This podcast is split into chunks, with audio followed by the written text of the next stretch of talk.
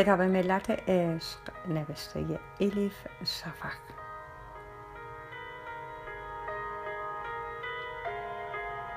ترجمه ارسلان فسیحی.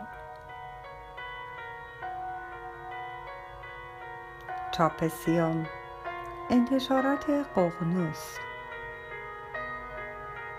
خانش توسط هوریه کوکلانی.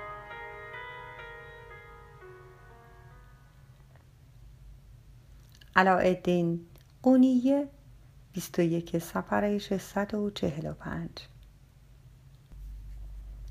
دردی چنین موزی و چنین آزارنده در زندگی نکشیده بودم. روزی که قرار بود شمس کیمیا را به زنی بگیرد نتوانستم در خانه بمانم. توی قفسه سینه نوعی سنگینی توی سرم انگار هم همه بود.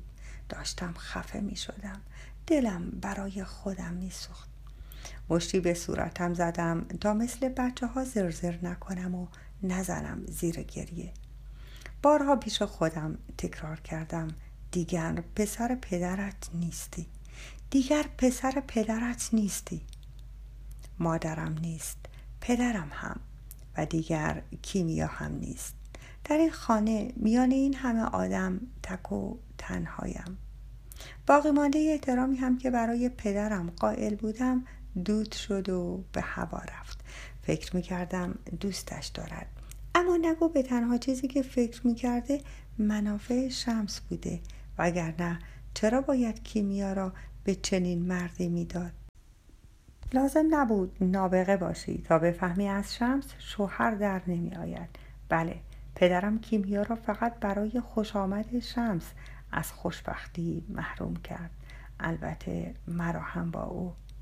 تمام روز گوشه ای نشستم و رفت آمدهای توی خانه را تماشا کردم. تدارک عروسی دختری را سیر می کردم که می خواستم بگیرمش. اتاق هجله را از سقف تا کف تزئین کردند. برای دور کردن طایفه اجنه کندور سوزاندند.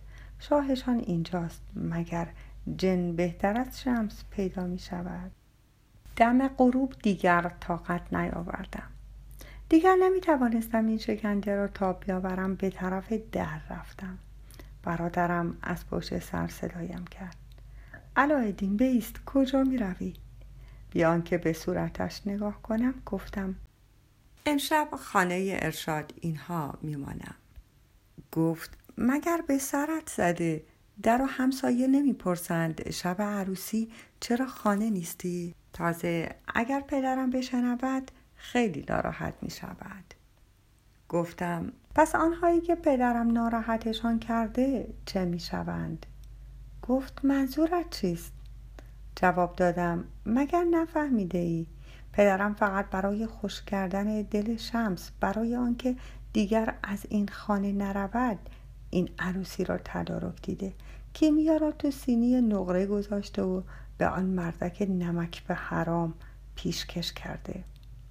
برادر بزرگم لبهایش را به هم فشرد. گفت اشتباه می‌کنی. تو فکر می‌کنی کیمیا را دارند به زور شوهر می‌دهند؟ در صورتی که خود کیمیا بود که گفت می‌خواهد با شمس ازدواج کند. پرخاش کنان گفتم. اگر چاره دیگری هم داشت برادرم دستهایش را بلند کرد. گفت البته که داشت. تو را به خدا مگر نمی‌فهمی؟ کیمیا شمس را دوست دارد. عاشقش است. گفتم عجب دروغی. دیگر پیش من. از این حرفها نزن. صدایم مثل قطع یخی که تحمل باری را ندارد. که رویش گذاشتند جرق و چروغ می کرد سلطان بلد گفت احساساتت چشمهایت را کور کرده حسودی می‌کنی. اما از این حس خباست آمیزی مثل حسادت هم می شود به شکلی سودمند استفاده کرد. قاعده سی و پنجم. در این زندگی فقط با تضاد هاست که می توانیم پیش برویم. مؤمن با منکر درونش آشنا می شود ملحد با مؤمن درونش. شخص تا هنگامی که به مرتبه انسان کامل برسد پله پله پیش می رود و فقط تا حدی که تضادها را پذیرفته بالغ می شود برادر خودم جلوی من ایستاده و سخنان گوهربار مردی را نقل می کند که دشمن خودم می دانستمش. این آخرین قطره ای شد که کاسه را لبریز کرد گفتم نگاه کن ببین چه می‌گویم. از دست این صوفی بازی ها زله شدم. تازه چرا به حرف تو گوش کنم؟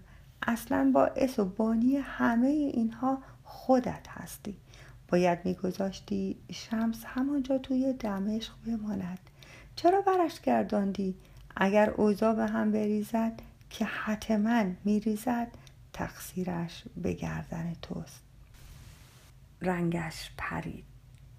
آن لحظه اولین بار در عمرم دیدم برادرم از من و از کارهایی که ممکن است از من سر بزند میترسد.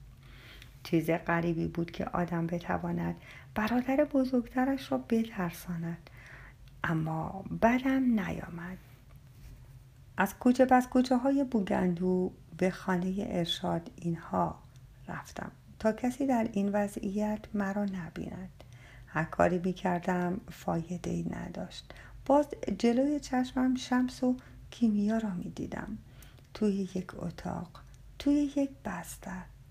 وقتی فکر کردم شمس با آن دست های زمختش رخت عروسی کیمیا را در می آورد و تصاحبش می کند دیگر نتوانستم جلوی خودم را بگیرم. اشکم سرازیر شد. مرا به چه روزی انداخته بود این مرد؟ خیلی وقت بود پایش را از گلیم خودش درازتر کرده بود. باید فورا کاری می کردم